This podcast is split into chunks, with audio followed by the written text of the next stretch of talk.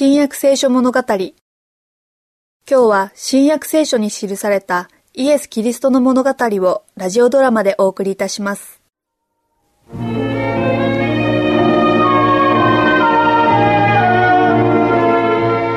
ある時イエスは弟子のペテロヤコブヨハネを連れて山へ行かれました。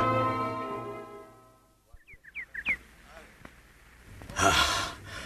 わしは疲れてきたはあみちみちイエス様の教えを聞きながら一日中歩いてきたからなああ今度は野原を横切ってひどい山道だイエス様もお疲れとは思いませんか？一日中、たくさんの人の心や体の悩みを取り除かれて、我々同様、お疲れのはずですよ。何のために我々をこんな山奥へお連れになるのだろう。みんな疲れて、イエス様だって休まれなくてはいけないのに。お祈りに来られたのでしょう。よく一晩中祈っておられることがありますから。夕日が今、山の頂に名残の光を投げかけて、私たちが通ってきた道を照らしていますよ。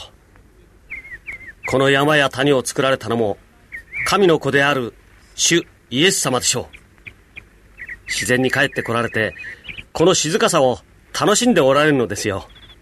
そう思えば、私たちの疲れも吹っ飛んでしまうでしょう。ヨハネの言う通りですよ。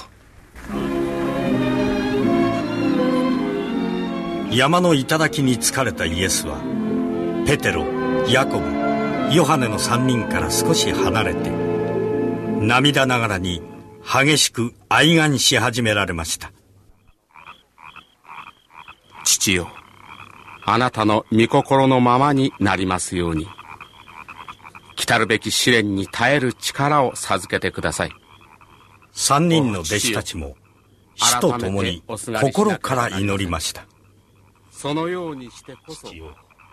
あなたの御心のままになりますように。アーメン。我が願いを聞き届けたまえ。アーメン。アーメン。天に増します我らの父よ。我が願いを聞き届けたまえ。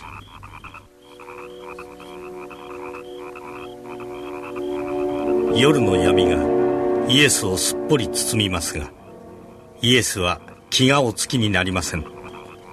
眉のあたりは夜露に濡れていましたが、イエスは気にも乙女になりませんこの世イエスに選ばれてついてきたペテロヤコブヨハネの3人の弟子たちは疲れて眠ってしまいましたイエスは自分が遠からずゲッセマネで苦しみに遭うことを弟子たちに話してありました。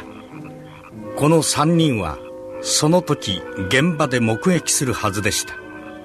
その時のために一緒にお祈りをさせようと連れてこられたのですが今イエスが3人のために祈っておられるのに彼らは眠ってしまったのです。イエスが祈られたのはこの世ができる前にご自分が父と共にしていた栄光を三人に見せること神の王国を人の目に示すことそして弟子たちがそれを見て力づけられるようにということでした。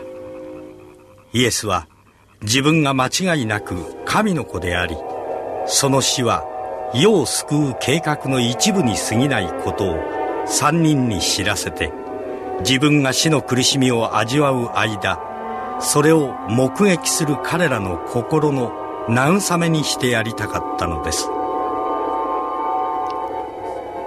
イエスの祈りは聞き届けられました。突然天が開いて神の国の門がさっと開け放され神々しい光が山上に降りて救い主の姿を覆いました。イエスの体の内側から神の光がさっとひらめいて空から降りてきた輝きと一つになりました。イエス・キリストの姿は神々しい威厳のうちに立ち上がりました。その顔は火のように輝きその衣は光のように白くなりました。弟子たちは眠りから覚めて目を開き山を照らす輝きを見ました。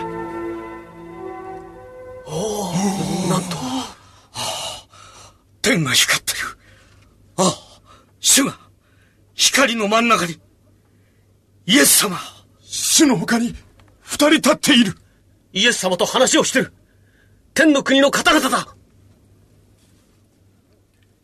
そこでイエスと語り合っていたのはモーセとエリアでした。やがてエルサレムで起こるイエスの死のことを話していたのです。ペテロはイエスに向かって言いました。主よ私たちがここにいるのは素晴らしいことです。もしお差し支えなければ私はここに小屋を三つ建てましょう。一つはあなたのために。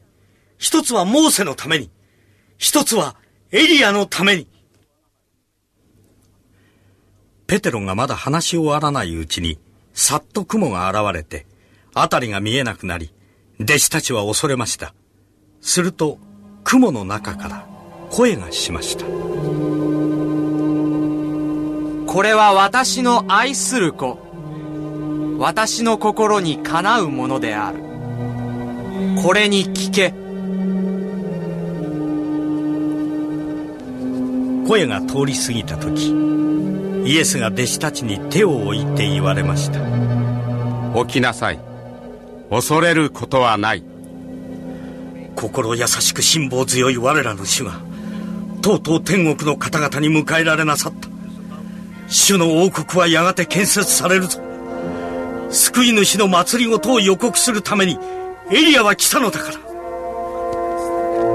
天国の輝きを見て私は新しい王国の建設が近いことをこれまでにも増して確信します。エリアとモーセは我らの主をお守りするために天から使わされたのですよ。